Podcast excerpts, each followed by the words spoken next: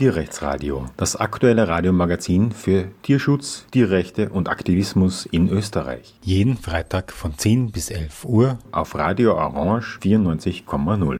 Haben Sie schon gehört vom Schweinebetrieb Huppmann? Es geistert überall durch die Medien. Ein Freilandschweinebetrieb, der geschlossen werden soll, während daneben 14 Vollspaltenbodenschweinebetriebe stehen, die eine Genehmigung haben und weiterlaufen dürfen. Und das ist äh, wirklich seltsam und kaum zu verstehen. Willkommen zum Tierrechtsradio. Unser heutiges Thema, die Schweinehaltung Huppmann. Ich habe sie vorhin als Freilandhaltung bezeichnet, aber in Wahrheit ist sie das nicht, weil eine Freilandhaltung einen sehr großen Anspruch an äh, Freilandweide pro Tier hat und das ist bei den Huppmanns nicht. Huppmanns ist eine konventionelle Haltung, aber die Schweine sind ununterbrochen im Freien in einem Zelt auf einem Strohboden und einer Wechselweide. Das heißt, es wird diese, diese Gehegebereich, wo die Schweine drin sind, wenn die Mastperiode vorbei ist, verlegt, sodass die anderen Schweine, äh, die nächste Generation sozusagen, äh, wieder auf einem neuen Naturboden ist mit einer Stroheinstreu.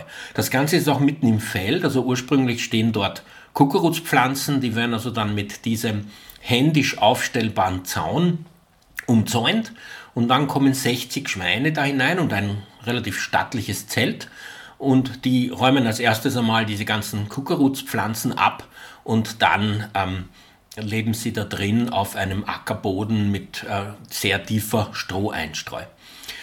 Erstmals bin ich auf diese Haltung schon 2021 aufmerksam geworden. Das ist jetzt über zwei Jahre her, zweieinhalb Jahre. Da hat uns hier im Verein gegen Tierfabriken ein Mensch ständig geschrieben, ähm, wir sollten doch unbedingt diese Schweinehaltung anschauen, die sei so innovativ, die sei so toll, vor allem sei sie so bodenverträglich und wirklich ähm, zukunftsträchtig. Und naja, man kriegt immer wieder so verrückte Zuschriften und da glauben manchmal Leute, sie haben ähm, ganz was Tolles zu sagen oder sie haben ihr Problem ist das Wichtigste auf der Welt und wollen also, dass man sich da um sie kümmert oder für das interessiert, was sie vorschlagen. Und nachdem das so häufig passiert, muss man da ziemlich selektiv sein. Ich habe also eine Zeit lang diese Zuschriften ignoriert. Irgendwann habe ich mir gedacht, naja, schauen wir uns das halt einmal an. Vielleicht ist das wirklich irgendwie eine interessante Art von Schweinehaltung. Und die beiden Brüder Huppmann, Andreas und Thomas, die diese Schweinehaltung betreiben, das waren nicht die, die mich kontaktiert haben. Der Mensch, der mich kontaktiert hat, war ein Deutscher, der irgendwie für die Kompostierung und die ähm, Bodenchemie, sozusagen die Mikrobiologie des Bodens in dieser Haltung zuständig war oder für sich für sie interessiert hat. Der war gar nicht äh, jemand, der sich für Tierwohl interessiert oder für eine bessere Haltung im Sinne der Schweine, sondern im Sinne des Bodens. Ähm, trotzdem habe ich also die Familie Hubmann kontaktiert und sie haben sich sofort bereit erklärt, mir ihre Schweinehaltung zu zeigen. Ähm, ich hatte das Gefühl, dass ein Teil der Familie zunächst einmal so ein bisschen Vorbehalte hatte, Verein gegen Tierfabriken, also da denkt man sich, die sind ja anti, die sind ja vegan.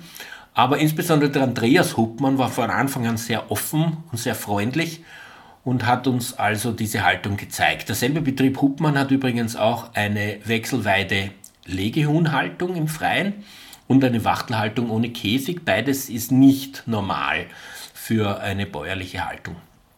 Diese Schweinehaltung war einige, vielleicht ein, zwei Kilometer entfernt von dem Hof selber, ähm, auf einem Hügel oben mitten in einem Kuckurutsfeld. Das Kuckurutsfeld ist zwei Hektar groß und eingezäunt ähm, ganz außen einmal. Und dann ist innerhalb dieses Bereichs stehen diese Gehege. Ähm, wie sich schnell herausgestellt hat, sind das Gehege, die man mit der Hand befestigen kann. Also das sind so Gehegeelemente, die kann man mit der Hand rausheben und wieder reinstecken. Man braucht also da kein Gerät, die sind nicht im Boden verankert. Sie sind zwar sehr dick und stabil, weil sie müssen ja Schweine abhalten, also das durchzubrechen, aber man kann sie mit der Hand bewegen. Was dann noch sofort auffällig war, sind diese Zelte, so äh, militärartige Zelte, auch in einem Militärgrün und riesengroß. Nicht? Da waren ja 60 Schweine, die gleichzeitig alle unter diesen Zelten äh, liegen können müssen. Es gab damals, wie ich zum ersten Mal dort war, 2021, sechs solche Gehege mit je 60 Schweinen, insgesamt also 360 Mastschweine verschiedenen Alters. Also da waren recht junge noch, die zwei Monate alt waren und schon sechs Monate alte, die dann äh, für die Schlachtung sozusagen im Sinne dieses Betriebs äh, fertig waren.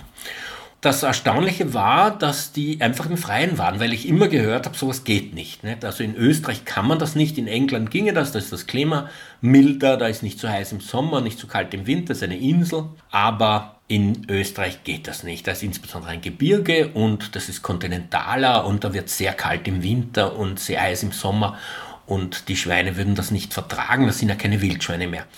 Aber die Schweinehaltung Huppmann hat irgendwie das Gegenteil bewiesen. Da waren also diese Schweine tatsächlich heraus und immer im Freien. Ich war dann sicher schon ein Dutzend Mal dort. Ich war auch bei Minusgraden dort, ich war bei Starkregen dort, ich war bei großer Sonnenhitze dort.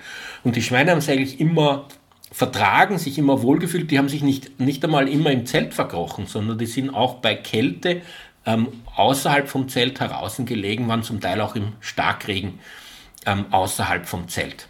Warum geht das? Naja, weil einerseits dieser Boden ja aus Stroh besteht und kompostiert. Der fängt sehr früh an zu kompostieren, die Mikrobiologie vom Boden, vom Naturboden weg und die Pilzfäden, die da drin sind, beginnen also sehr früh eine Kompostierung und wenn man dieses Stroh angreift, ist es warm, so 30 Grad warm, 20 Grad warm. Also die Wärme ist sozusagen gesichert, abgesehen davon ist das Stroh trocken unterm Zelt und da können Sie sich ja drin vergraben, weil dieses Stroh ist nicht nur 10 cm, das ist 30, 40, 50 cm tief. Da können Sie auch tief hineinwühlen. Also die äh, Wärme ist gegeben. Die Frage ist, was machen Sie bei Sonne? Und da ist das Interessante gewesen, also bei starker Sonnenstrahlung und Hitze war ich auch dort, da gibt es so einen kleinen, ähm, eine kleine Tränke, mehrere so nebeneinander. Wenn da die Schweine draufdrücken, rinnt das Wasser raus. Und normalerweise, damit sie damit das also trinken können. Aber sie können es auch, und sie machen das, es auf den Boden fließen lassen und dann das mit dem Gatsch vom Ackerboden mischen sodass da eine Sule entsteht und darin wälzen sie sich, sodass sie eine Schlammschicht, die eintrocknet am Körper haben und die sie vor dem Sonnenbrand und der ähm, starken Sonnenstrahlung schützt. So waren die Schweine drinnen und draußen. Abgesehen davon ist im Zelt natürlich eh, da staut sich keine Hitze, da es war, ist von beiden Seiten offen, hinten und vorn offen, da blasst also auch der Wind durch und es ist äh, jedenfalls immer eine frische Luft, auch wenn dort Stroh ist. Was diese Schweine zusätzlich noch haben, ähm, ist also, sie haben experimentiert, haben mir die Brüder Hubmann gesagt, von zwei bis sechs Quadratmeter Platz. Also das kann man ja leicht ändern, weil man einfach nur mehr Zaunelemente hinstellt. Ähm, sie haben also 60 Schweine zusammen, einen gewissen Bewegungsspielraum, wo sie halt laufen können. Aber das Ganze ist schon so gemacht, dass es eine konventionelle Haltung ist und nicht eine Freiland- oder Biohaltung ähm, so dass es ein Modell ist für Schweinehaltung, ähm, das auch flächendeckend in Österreich theoretisch umgesetzt werden könnte. Ich meine, die Schweinehaltung ist ja nicht im Hochgebirge, im Eis und Schnee, sondern die ist immer außerhalb ähm, der Alpen, dort wo die sogenannten Gunstlagen sind, wo man Mais anbauen kann, das halt hauptsächlich als Schweinefutter verwendet wird. In den Vollspaltenbetrieben allerdings wird die Fütterung durch so ein Röhrlsystem gemacht, wo so ein Breigatsch da durchkommt, der bei den Tieren immer einen Durchfall erzeugt. Diese Schweine dort haben ein Trockenfutter, wie das heißt, in einem Futterautomaten, der also in diesem Gehege steht, plus äh, diesen Kuckerutspflanzen, die ja dort wachsen und Grünfutter und faseriges Futter, das hineingeworfen wird. Man kann ja, weil das offen ist, mit einem Traktor hinfahren und einfach was hineinleeren. Man kann auch ganz dicke Bäume hineinwerfen, sodass die Schweine da drin an dem kauen können und es herumrollen können. Die Schweine können natürlich auch wühlen. Das ist ja, wie gesagt, einen halben, dreiviertel Meter, sogar zeitweise ein Meter tiefer Stroh. Stroheinstreu, wo die also wirklich äh, tief hineinwühlen können, auch sich selber drin verkriechen. Ähm, jedenfalls dadurch ist das eine ganz andere Fütterung und mir ist aufgefallen, dass der Kot dadurch eigentlich ziemlich hart ist und nicht äh, und auch würstelförmig und nicht so ein Durchfall, wie das in den Vollspaltenbetrieben typischerweise der Fall ist. Dazu kommt, dass die Vollspaltenbetriebe, wie ich gelernt habe, sehr darunter leiden oder die groß, eine große Schwierigkeit ist, dass immer zu heiß ist. Schweine hätten es lieber kühl, also sowas um 15 Grad, aber in den Schweinefabriken kriegt man es fast nicht unter 25, weil da eben so viele warme Körper so eng nebeneinander stehen und dann auch noch die Gülle irgendwie da drunter Wärme produziert und letztlich Methan, nicht? Ähm, das auch in die, in die Atmosphäre geht und letztlich ähm, können, diese, können diese Betriebe also kaum das runterkühlen auf eine Wohlfühltemperatur der Schweine. Im Freien haben sie eigentlich fast automatisch eine Wohlfühltemperatur. Da können sie herumlaufen ähm, und, und die frische Luft kommt und die Außentemperatur, selbst wenn es heiß ist, wie gesagt, ähm, haben Sie die Möglichkeit der Kühlung durch die Sohle. Äh, wenn es kalt ist, können Sie sich in das kompostierende Stroh hineinwürzeln ähm, oder auch zusammenkuscheln und Sie können dadurch selber temperieren, was äh, für eine Temperatur Sie wollen und das funktioniert dadurch tausendmal besser. Also wir haben äh, frische Luft, wir haben Sonne, wodurch sie auch Vitamin D kriegen und einfach gesünder sind. Sie haben Bewegung, also in diesem Bereich, in dem sie da sind, können sie auch laufen. Man sieht diese Schweine immer, immer wieder so galoppieren. Ähm, sie haben eine Sohle, sie haben ähm, Beschäftigungsmaterial in Form von dem tiefen Stroh, aber auch in Form von dicken Holzstämmen, die da hineinkommen. Und sie ähm, haben also ein variantenreiches Futter, eine variantenreiche Ernährung.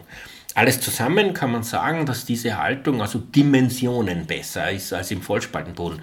Der Boden ist nicht versiegelt und betoniert, man hat keine Hightech-Anlage dort stehen, sondern einfach nur Schweine im Zelt am Acker da ist ein, ein schöner Satz, der von den Hubmann-Brüdern gekommen ist, wenn man technologisch an den Abgrund kommt, wie das ja in der Schweinehaltung ist, die Technologie ist total hoch, da gibt es also automatisiertes Füttern, automatisierte Luftzufuhr, automatisierte Thermoregulation und eine Handywarnung, wenn irgendwas davon ausfällt. Wenn man da so an den Abgrund kommt, weil die Schweine ja eigentlich irrsinnig leiden und, äh, und eine irrsinnig hohe Mortalität und Krankheitsanfälligkeit haben, muss man zurückgehen, nicht weiter vor, weil wenn man am Abbruch weiter vorgeht, stürzt man ab. Man muss zurückgehen zu einer simplen Form der Haltung, einfach im Freien, im Acker, im Zelt.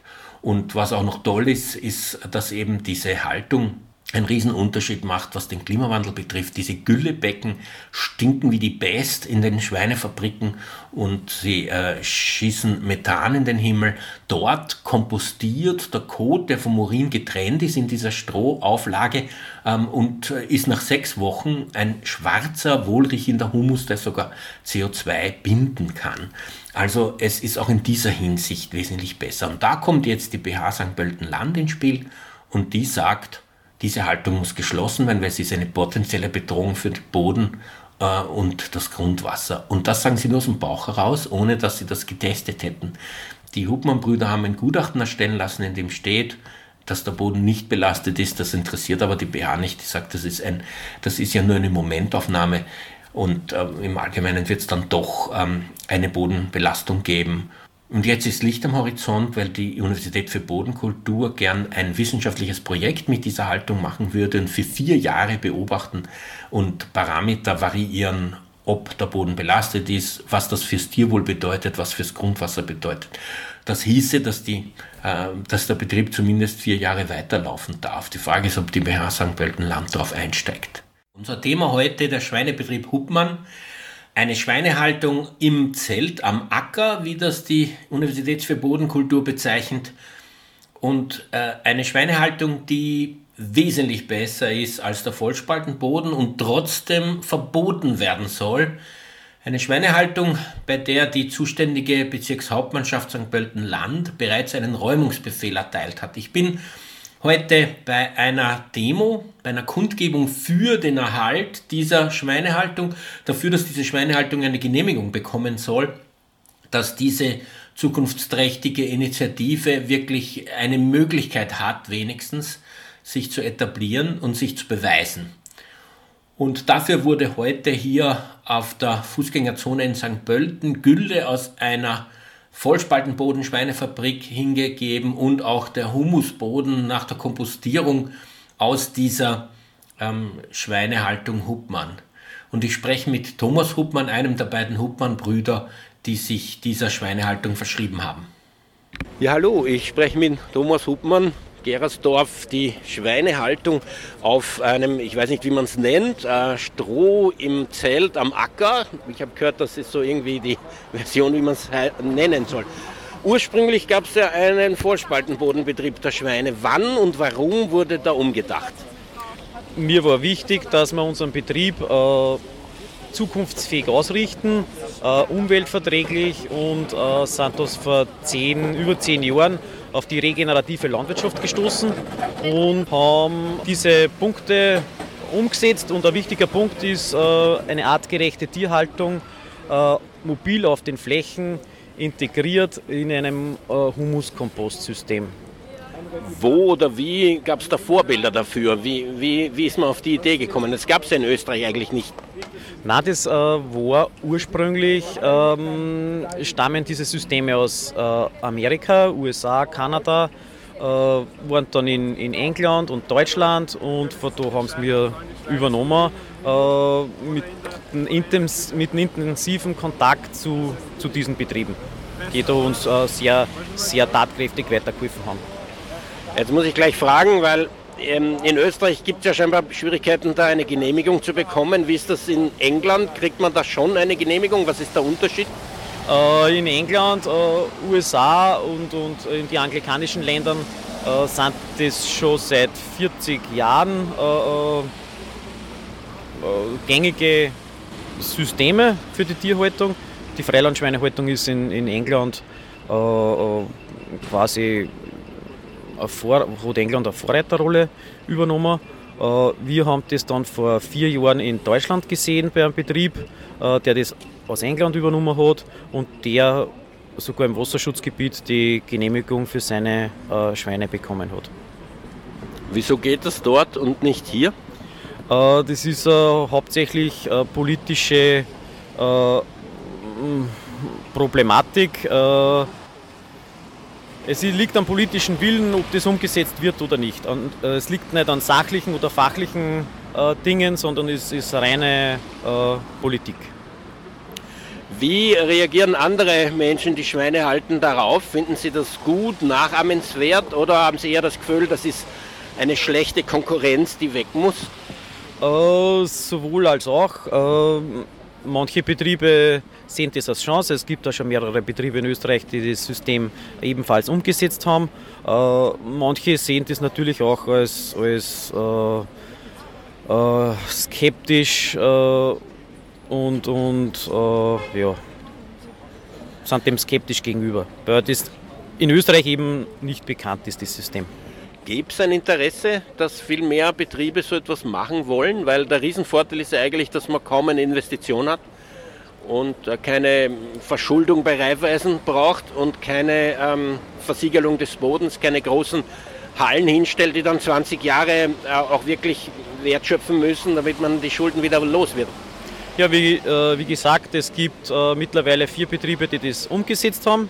Äh, das sind in Oberösterreich. Äh, es gibt wöchentlich Anfragen bei uns, wie wir das umsetzen und, und, und wie weit das mit der Politik ist und mit der Gesetzeslage und mit der Rechtssicherheit. Äh, das Interesse ist sehr groß. Sehr groß von sehr vielen Betrieben, ja. Was sind jetzt um zusammengefasst die Vorteile? Warum, würden Sie sagen, sollte jemand, der Schweine hält, auch so ein System übernehmen? Uns war wichtig, ein zukunftsfähiges System in der Tierhaltung zu installieren. Wir wollen eine Lösung für sämtliche Kritikpunkte, die es an Landwirtschaft, Tierhaltung generell gibt, bieten. Unser System ist ein Humus-Kompost-System. Die Schweine können ihr Artverhalten ausleben. Sie können wühlen, sie können suhlen, sie können in der frischen Luft und in der Sonne leben. Die Exkremente werden gebunden zu einem Humus-Kompost, der perfekt ist für Humusaufbau auf den Flächen, äh, für Insektenleben, für CO2 Speicher und für das Bodenleben insgesamt. Das wiederum für mikrobiell hochaktiven Boden sorgt und wieder gesunde Pflanzen hervorbringt. Wir sparen synthetischen Dünger, äh, können mittlerweile komplett auf synthetischen Dünger verzichten, auf die meisten Pflanzenschutzmittel. Uns ist halt wichtig, dass das ein zukunftsfähiges System ist.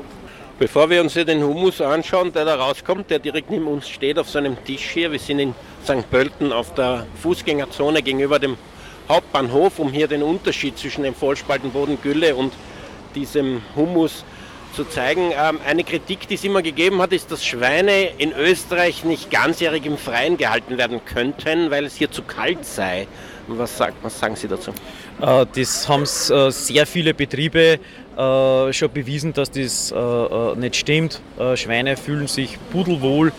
Schweine brauchen einen, einen trockenen, windgeschützten Ruheplatz und äh, der Kompost erwärmt sie, die, Liege, die Liegefläche erwärmt sich, die Schweine wühlen da hinein. Äh, die Klimareize sind sogar positiv für die Tiergesundheit und äh, Also das, das äh, System gibt es sogar in Kanada und funktioniert bei minus 40 Grad. Das, das, das ist ein Blödsinn, dass das in Österreich nicht funktioniert.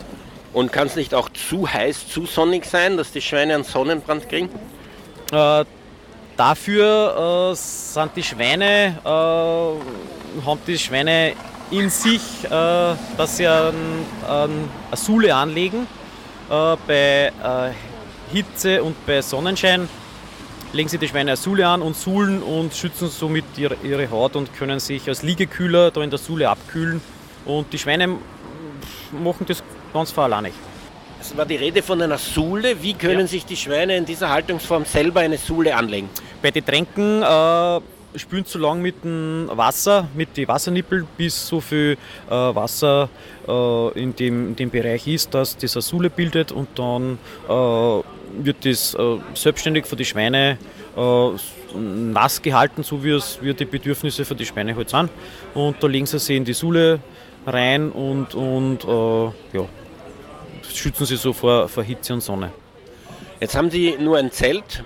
Jetzt haben wir gehört, also nur im Sinn von, dass es äh, Unwetter oder ich weiß nicht, ähm, äh, also gegen nur ein Zelt da ist. Reicht es aus bei, ich weiß nicht, Sturm, Blitz, Regen, Schneefall? Ja, die Schweine haben da bis jetzt, äh, wir haben seit drei Jahren draußen und die fühlen sich da pudelwohl. Natürlich muss die Einstreue, äh, es muss trockene äh, Einstreue drinnen sein und äh, wenn es ganz kalt wird, bei minus 20 Grad, da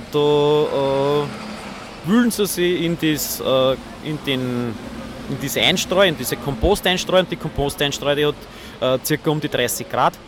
Und äh, die haben es da äh, super schön warm. Wir haben äh, seit äh, Videos von Kanada bei minus 40 Grad und da funktioniert das genauso. Und wie ist das mit Krankheiten? Äh, Krankheiten, wir haben bis jetzt keinen einzigen äh, äh, Medikamenteneinsatz gehabt. Äh, die Schweine sind äußerst gesund, also überhaupt kein Vergleich zum, zum Spaltensystem. Äh, liegt daran, dass in der frischen Luft sind mit den Klimareize und äh, in der Sonne, sprich Vitamin D und, und ja, die Schweine fühlen sich wohl so wie es in der Natur auch, äh, vorgesehen ist. Wie verhindert man Übertragung der Schweinepest im Freien? Äh, mit einer doppelten Umzäunung. Äh, wir haben die, äh, vom Veterinär die Genehmigung für die Freilandschweinehaltung und äh, da braucht man eine doppelte Umzäunung, dass der Kontakt von Wildschwein zu Hausschwein äh, verhindert wird.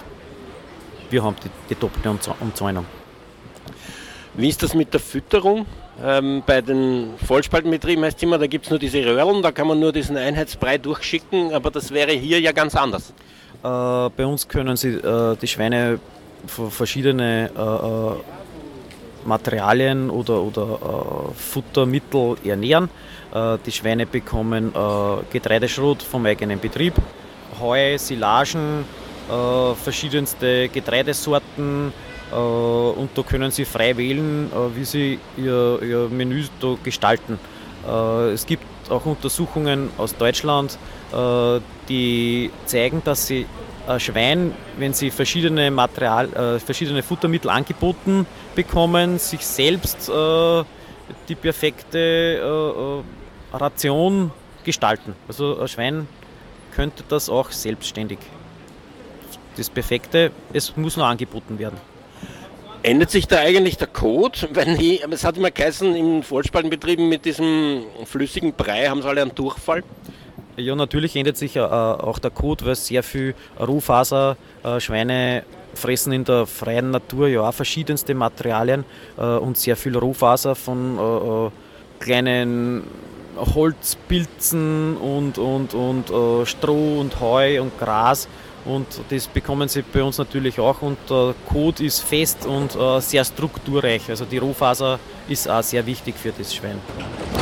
Jetzt heißt es im Tierschutz immer, der Golden Standard ist, also zumindest der wesentliche ähm, Marker, ob eine Haltung halbwegs tiergerecht ist, dass ein nicht kopierter Schwanz nicht zu einem, äh, einer Welle von Beißverhalten führt. Wie ist das hier? Bei uns ist die, die größte Herausforderung, dass man äh, Ferkel bekommt, die äh, nicht kopierte Schwänze haben. Das ist bei uns, uns zum Teil der Fall. Bei, bei uns hat noch kein einziges Schwein mit Kannibalismus begonnen.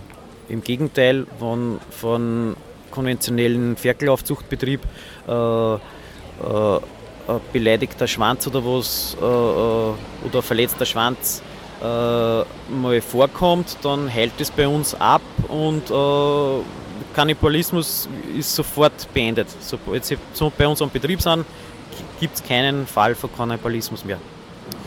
Apropos Code und anderer Zusammensetzung, hier auf der Fußgängerzone in St. Pölten steht ein Pot mit ähm, Gülle aus dem Vollspaltenbetrieb versus ähm, dem kompostierten Kot aus ähm, der Haltung Hubmann, also Ackerschweine mit Strohmatte äh, im Zelt. Und ähm, der Unterschied ist eklatant. Diese Gülle stinkt zum Himmel und ähm, der Humus ist wohlriechend. Es gibt auch einen riesen Unterschied, was äh, die Klimawirkung betrifft. Gülle, das Methan in die Atmosphäre schickt und der Humus bindet ja eher CO2. Wie kommt es, dass jetzt da aus derselben Kacke so verschiedene Materialien, so verschiedene Substanzen entsteht? Ja, das war für uns äh, der ausschlaggebende Punkt auch äh, für die Landwirtschaft, für eine bessere Zukunft, äh, dass man wegkommt von diesen anaeroben, äh, stinkenden Tierexkrementen hin zu einem Humus-Kompostsystem. Da braucht es verschiedene Materialien als Einstreu, die bei uns sehr organisch, äh, mit hoher organischer Substanz äh, gewährleistet wird. die Einstreu ist Stroh, Heu, Waldhackgut, verschiedene sonstige äh, Pilzsubstrat äh, äh, und, und, und verschiedenste organische Substanzen. Ähm, und es ist sehr wichtig, dass er positive, eine aerobe Mikrobiologie bildet. Und die Schweine wühlen das durch und äh, machen die perfekte Vorkompostierung. Und äh, wenn die Schweine dann äh, weg sind, dann wird das Material fertig kompostiert und in circa sechs Wochen ist der äh, perfekte, fertige Kompost äh, ähm, ja, steht dann bereit für die, die Düngung äh, der Felder. Dieses System sieht ja auch eine Wechselweide vor, das heißt, diese Gehege, wie man sie nennt, werden bei jedem Maßzyklus danach verschoben. Wie wichtig ist das? Äh, das ist äh, essentiell für dieses System der Wechsel erfolgt, damit äh, die Schweine ähm, weg sind von Parasiten oder Keime, die sie bilden können mit der Zeit. Und wenn das versetzt wird, äh, sind sie wieder auf, auf einer frischen grünen Fläche ähm, und eben nicht mit, die, mit diesen schweinetypischen Parasiten oder, oder Keime dann in Kontakt. Äh, die frische Fläche äh, wird, ähm, also das wird im, in die Fruchtfolge eingebunden, dieses Schweinesystem. Und äh, so werden auch Einträge verhindert in, in den Boden, weil das Material, das, das Einstreumaterial wird verbracht, wird kompostiert und die frische Fläche und dann wird es wieder äh, in, das, in die Fruchtfolge aufgenommen. Da werden wieder Feldfrüchte angebaut und die Schweine kommen wieder frisch auf eine grüne Fläche und so äh, werden äh, Einträge verhindert. Jetzt will die BH ja den Betrieb räumen, die Schweine abholen und in den Schlachthof bringen ähm, und äh, stellt keine Genehmigung aus. Im Gegenteil, es soll verboten sein mit der Begründung, dass der Boden nitratbelastet würde. Was sagen Sie dazu? Das ist für mich völlig unverständlich. Bei uns ähm, produziert ein Schwein 700 äh, Kilo Kompost und im Vollspaltensystem produziert ein Schwein 750 äh, Liter anaerobe Gülle. Also vom wasserrechtlichen Standpunkt her, vom sachlich-fachlichen ist das äh, völliger Irrsinn und es ist für mich überhaupt nicht nachvollziehbar. Wir haben auch die Flächen, wo die Schweine bei uns gestanden sind, von einem gerichtlich beideten Sachverständigen äh, beproben lassen und da ist eine völlige Unbedenklichkeit herausgekommen. Also ich verstehe diese, diese, äh, äh, diesen Standpunkt der Behörden überhaupt nicht. Soweit ich die Behörde verstehe, sollte man den Boden versiegeln, asphaltieren, betonieren und dann darauf die Schweine halten. Ja, dann sind wir wieder bei dem Problem, äh, die Schweine können nicht wühlen, ein Schwein will in der Erde wühlen, das ist das Artverhalten eines Schweins. Wenn ein Schwein nicht wühlen kann, dann äh, fangen die Probleme mit Kannibalismus und so wieder an. Und außerdem sind diese Flächen erstens versiegelt und zweitens ähm, gibt es wieder Probleme mit Keime, Parasiten und so weiter und so fort. Äh, äh, ja, das ist für mich überhaupt nicht sinnvoll, das Ganze. Braucht man nicht auch die Mikrobiologie des Bodens, damit diese Kompostierung auch wirklich stattfindet? Also eigentlich ist der Naturboden dafür essentiell, oder? Genau, das ist, das ist der nächste Punkt. Äh, die äh, sämtliche äh, ähm, Literatur zur Kompostierung äh, sagt, dass die, der, das Mikrobiom des Bodens äh, eines der wichtigsten Dinge sind für eine rasche Kompostierung und dass die, die Mikrobiologie des Bodens, die Pilze, äh, Bakterien und, und äh, Mikrobiologe, äh, die mi gesamte Mikrobiologie in das äh, Einstreusystem einziehen kann und, auch, und da äh, äh, die Kompostierung schnell vorantreibt. Unser Thema heute die Schweinehaltung Hubmann ein, wenn man so will, Freilandbetrieb, obwohl er sich so nicht nennen darf, sondern eine Haltung von Schweinen im Freien, am Acker, im Zelt äh, von den zwei Brüdern Hubmann. Und ich bin heute hier auf einer Kundgebung zum Erhalt dieser Schweinehaltung, weil sie von der Bezirkshauptmannschaft St. Pölten-Land mit einer Räumung bedroht ist und einer sozusagen einer Beendigung dieser Haltung. Und ich spreche mit einem der beiden Brüder, mit Andreas Hubmann, ähm, über insbesondere die Mutterschweinhaltung, die in diesem Betrieb auch versucht wird, und die Schwierigkeiten mit der Bezirkshauptmannschaft. Ich spreche jetzt mit Andreas Huppmann, Bruder von Thomas Huppmann, ähm, auch diese Betriebsform ähm, begleitet und dafür verantwortlich ist. Ähm, es gibt ja nicht nur Mastschweine, sondern es gibt ja auch Zuchtschweine, also Mutterschweine mit Kindern dort. Wie ist da die Haltung? Ja, wir haben da äh, die, ein paar Zuchtschweine in einer geschlossenen Gruppe mit, mit Eber und äh, der Eber deckt halt die, die Schweine im Natursprung. Das ist einfach eine, eine geschlossene Gruppe und äh, ferkeln, die Schweine ferkeln dann einfach auch ganz normal in, in diesem Zelt oder in diesem Schweine, in diesem Haltungssystem ab. Das äh, Haltungssystem ist eigentlich genau gleich wie bei der Mast, oder? Genau, vom Prinzip her ist das das gleiche System. Also es gibt einen Unterstand, also ein Zelt mit genügend Einstreu, ja, eigentlich ist das das, ist das, das gleiche System. Jetzt habe ich das äh, kürzlich jemandem erzählt, der selber aus der Schweinehaltung ist und gesagt, das kann ja nicht sein, dass man da vollkommen ohne Kassenstand auskommt und ohne äh, Metallbügel an der Wand. Äh, werden da die Ferkel nicht erdrückt? Äh, nach unserer Erfahrung nach nicht. Äh, es ist, äh, wir sind natürlich auch ganz am Anfang von den von den Erfahrungen, also wir machen das nur in ganz kleinen Stil aktuell, weil wir halt äh, bürokratisch mit den, mit, den, also mit den Behörden eigentlich äh, viel zu tun haben. Und das wäre halt dann das nächste Projekt, dass man das dann auch äh, wirklich praxistauglich äh, umsetzen kann dann. Ich habe auch gehört, dass der Eber, wenn der dabei ist, gefährlich sein sollte, vielleicht auch die Kinder beißt, wurde mir gesagt. Jetzt muss man ja dazu sagen, der normale Schweinebetrieb hat damit ja überhaupt keine Erfahrung. Also das wird eher so ein Bauchgefühl sein. Was ist also in Wahrheit, was passiert?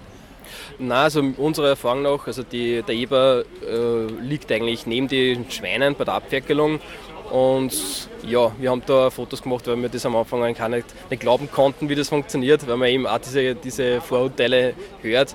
Äh, bei uns ist das eigentlich überhaupt kein Problem. Also der, der ist wirklich wie ein, wie ein, ein vernünftiger Familienvater, passt der auf seine, auf seine Familie auf. Jetzt heißt es doch immer, der Kassenstand sei am Anfang bei der Befruchtung so wichtig, weil die äh, äh, Mutterschweine so aggressiv wären. Ähm, wie schaut das aus, wenn da fünf Mutterschweine zusammen sind? Ähm, kann man da reingehen als Mensch? Ja, das ist überhaupt kein Problem. Also die, die Schweine sind eigentlich viel ruhiger. Äh, meiner, Erfahrung nach als wie in, in, äh, in anderen Systemen, in diesen Vollspaltensystemen halt, äh, weil es einfach, ja, die sind einfach relaxed, die haben einfach, äh, ja, sind einfach entspannt. Und haben natürlich schon einen Mutterinstinkt, also wenn man vielleicht ein Ferkel äh, zu den Ferkel ein Ferkel nehmen will, haben sie natürlich einen Mutterinstinkt und, und, wollen schon ihre Ferkel beschützen. Aber das ist jetzt nicht so ein aggressives Verhalten, dass das äh, sich auch gegen die eigenen Ferkel richtet. So ist das eigentlich nicht.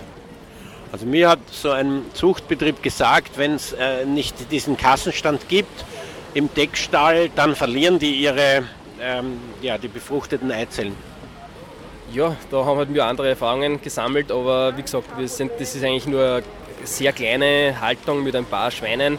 Äh, wenn man natürlich das in einem bisschen größeren Stil äh, machen will, dann muss man das, dieses System auch, ja, muss man halt neue Erfahrungswerte sammeln. Also aktuell läuft das eigentlich mehr oder weniger unter einer Hobbyhaltung, äh, vom Prinzip her eben mit, mit drei, vier Schweinen, aber wenn man das in einem größeren Maßstab macht, äh, ich bin fest davon überzeugt, dass das auch in einem größeren Maßstab funktioniert. Und das wäre halt das nächste, nächste Projekt, wenn wir die ganzen Behörden, behördlichen äh, Verfahren abgeschlossen haben, dass das auch möglich ist, dann wird man sich um sowas kümmern. Wie schaut es mit den Schwänzen aus? Werden die kopiert? Nein, also die äh, Ferkel werden weder wenn er kopiert, noch bekommen sie irgendeine Eiseninjektion oder irgendwas. Also die, die beginnen am, am, ersten Tag der, im Boden zu wühlen und nehmen da dann auch genug Eisen auf, um diese Eisen, äh, den Eisenmangel vorzubeugen. Äh, sie werden auch nicht, die, die Zähne werden nicht ab, abgeschliffen. Also wir machen eigentlich vom Prinzip her äh, ja, die ganzen Routinemaßnahmen, die so in der Schweinezucht äh, vorgegeben sind, die entfallen eigentlich bei uns alle. Wie ist das mit der Temperatur? Jetzt waren in den letzten Tagen ja, zumindest in der Steiermark, minus 10 Grad. Äh, diese Ferkel waren ja zum Teil ganz jung. Wie halten die das durch? Ja, die, die Mutter muss einfach meiner Meinung nach oder einfach genug Milch haben, einfach, dass die, die Ferkel äh, genug Energie haben.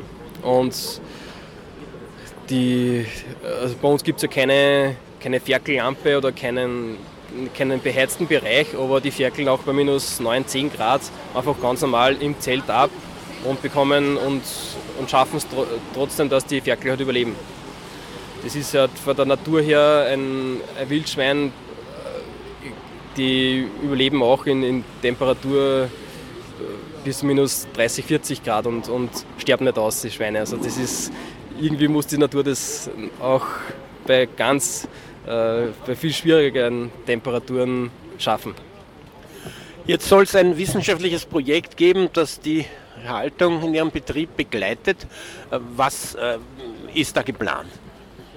Ja, es ist von der BOKU äh, eine wissenschaftliche Untersuchung geplant. Es gibt da mehrere Phasen. Die erste Phase ist jetzt einmal eingereicht und wartet halt auf die Genehmigung, um dann in die zweite Phase zu gehen, mit, wo dann Projektpartner dazugefügt werden. Äh, und ja, aber es scheitert jetzt schon einmal äh, prinzipiell an der, also an der Genehmigung, an der behördlichen Genehmigung, weil äh, natürlich etwas, das von der Theorie her oder laut Behörden nicht sein darf, kann auch nicht oder darf eigentlich gar nicht untersucht werden. Also man muss eigentlich jetzt vor den Behörden oder vom Ministerium irgendwo da eine Genehmigung äh, jetzt einmal aussprechen, damit es einfach wissenschaftlich einmal untersucht werden darf. Fürchten Sie sich vor so einer Untersuchung? Ich persönlich. Naja, dass rauskommt, dass das fürchterlich ist für die Natur, für die Tiere? Nein, ich persönlich fürchte mich überhaupt nicht vor so äh, Untersuchungen. Wir haben ja selber schon äh, Untersuchungen gemacht Bodenproben und ja, das, äh, und von Deutschland, von den Betrieben, die das, die das im Wasserschutzgebiet sogar praktizieren, äh, haben wir auch diese Ergebnisse der Bodenuntersuchungen und ja, es ist eigentlich überall kommen halt die, die Ergebnisse heraus, dass es eigentlich funktioniert und dass das wasserrechtlich auch funktioniert. Werden die Mutterschweine Teil dieses wissenschaftlichen Projekts sein oder geht es dann nur um die Mast? Das müsste man dann wahrscheinlich in dieser Phase 2 äh, dieser Untersuchung äh, definieren. Ich gehe davon aus, dass es einmal hauptsächlich um die um die Schweinemast geht, äh, um das einfach wasserrechtlich zu beurteilen oder zu untersuchen. Die Besatzdichte bei den Mutterschweinen ist ja nur noch niedriger, also glaube ich, dass das wasserrechtlich da dann natürlich überhaupt kein Problem ist. Äh, also hauptsächlich würde es da meiner Meinung nach um die Mast gehen. Ähm, ich habe aber also gehört, dass äh, von der BOKU, dass es auch darum geht, die Aspekte der des, äh, des Tierwohls sich anzuschauen. Wie ist das bei Hitze, wie ist das bei Kälte, was für Aspekte muss man bedenken, wenn man so eine Haltung hat. Also das, äh, wie, was erwarten Sie da für Ergebnisse? Ja, also das muss wahrscheinlich dann die, die BOKU selber äh, ausarbeiten, was da wirklich untersucht werden soll oder muss. Ja, meiner Meinung nach äh, ist es ja offensichtlich oder augenscheinlich, dass das äh, vom Tierwohl weit über jeder konventionellen Haltung ist. Also das, da braucht es eigentlich nur, ja, das ist augenscheinlich eigentlich. Apropos augenscheinlich, die BH findet ja augenscheinlich, dass der Boden vergiftet wird. Ähm, hat die BH jemals da eine Untersuchung gemacht? Waren die überhaupt dort? Nein, also die BH war eigentlich, hat unser, unsere Einladung zur Besichtigung bis heute äh, ist nicht gefolgt, seit vier Jahren. Äh, es war eigentlich noch nie irgendein fachlich Zuständiger hier, der das auch beurteilen kann. Es wird eigentlich nur, äh, werden immer nur Fotos von der Entfernung gemacht, dass einfach Schweine am, am Grundstück sind. Mehr wird eigentlich dann eigentlich nicht nachgeschaut von der, von der BH. Äh, und meiner Meinung nach wollen sie es einfach auch gar nicht sehen, weil dann können sie besser etwas behaupten, was nicht der Realität entspricht, als wenn sie es schon gesehen hätten, weil dann könnten, könnten, es keinen, könnten sie einfach so Sachen dann nicht behaupten.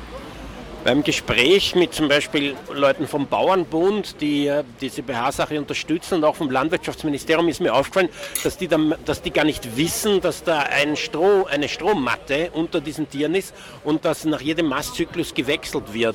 Ähm, die haben also eigentlich von den wesentlichen Aspekten dieses Systems gar keine Ahnung, kommt mir vor. Ja, so kommt es mir auch vor. Äh, und es will sich aber gerade eben vom Bauernbund oder von der ÖVP-Seite leider äh, gibt es überhaupt kein Interesse an diesem System. Es will sich niemand ansehen, es will sich eigentlich niemand informieren. Es werden halt nur irgendwelche Mutmaßungen aufgestellt, dass das sowieso nicht funktioniert. Ja.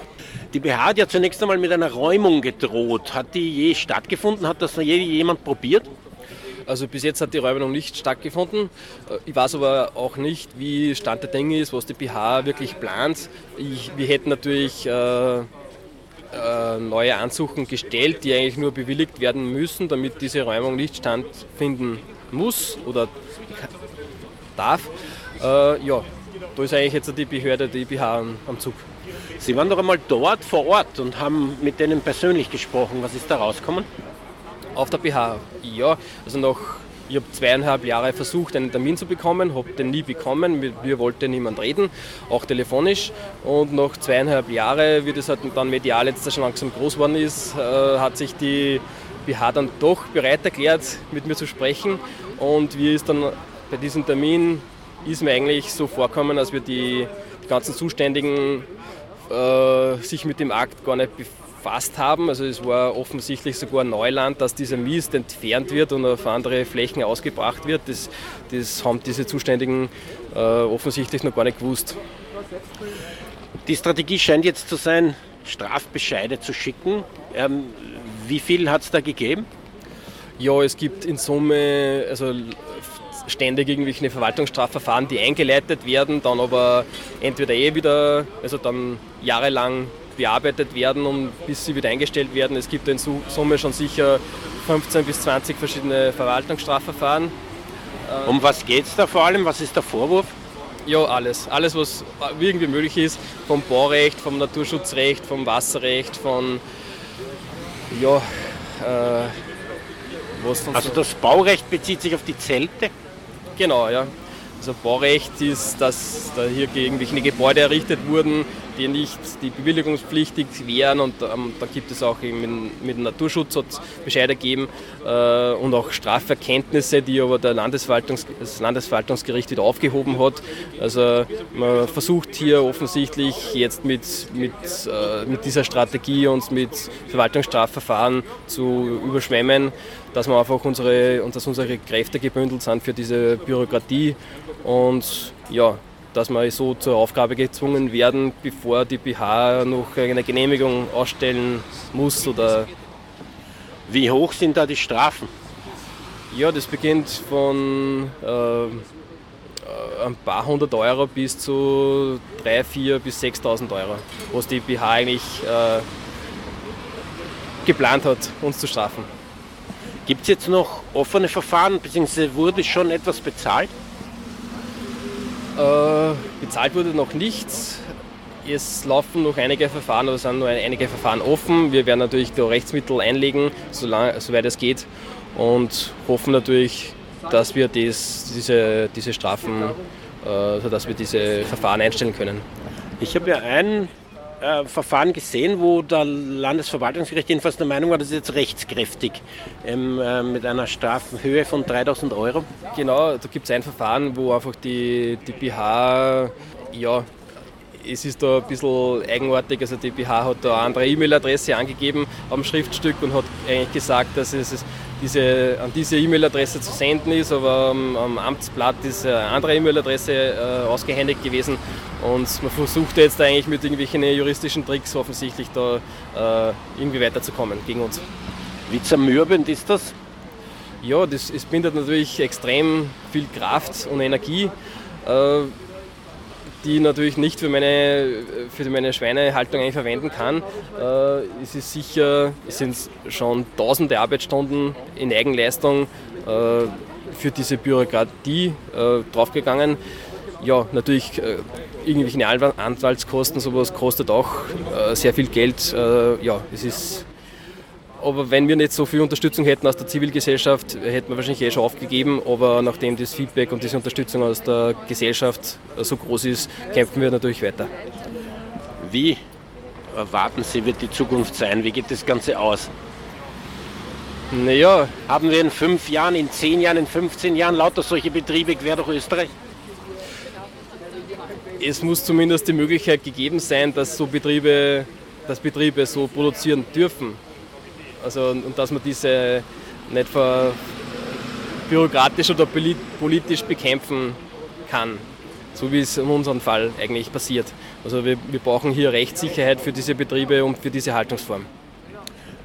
Was, äh, wie schaut es mit politischer Unterstützung aus, also politisch Verantwortlichen? Ich habe äh, mitbekommen durch persönliche Gespräche, dass jedenfalls von Bauernbund und Landwirtschaftsministeriumsseite, vermutlich auch Landwirtschaftskammer, eigentlich ähm, abgewunken wird. Also die sind eher der Meinung, der Betrieb muss weg. Ja, genau. Also von, der, also von dieser politischen Seite kommt eigentlich von äh, mehr oder weniger allen Parteien Unterstützung außer von einer.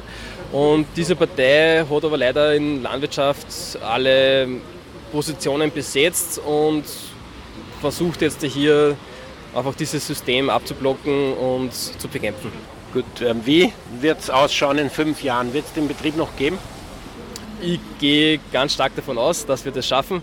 Äh, natürlich brauchen wir da auch dementsprechende Unterstützung aus der Gesellschaft, dass wir das jetzt äh, auch durchbringen die, und die rechtlichen Rahmenbedingungen, dass man diese, diese ändert, dass das einfach leichter möglich ist. Ja. Vielen Dank für das Gespräch. Ja, danke fürs Gespräch. Für die Sendung verantwortlich Martin Balluch. Tierrechtsradio, das aktuelle Radiomagazin für Tierschutz, Tierrechte und Aktivismus in Österreich. Jeden Freitag von 10 bis 11 Uhr auf Radio Orange 94,0.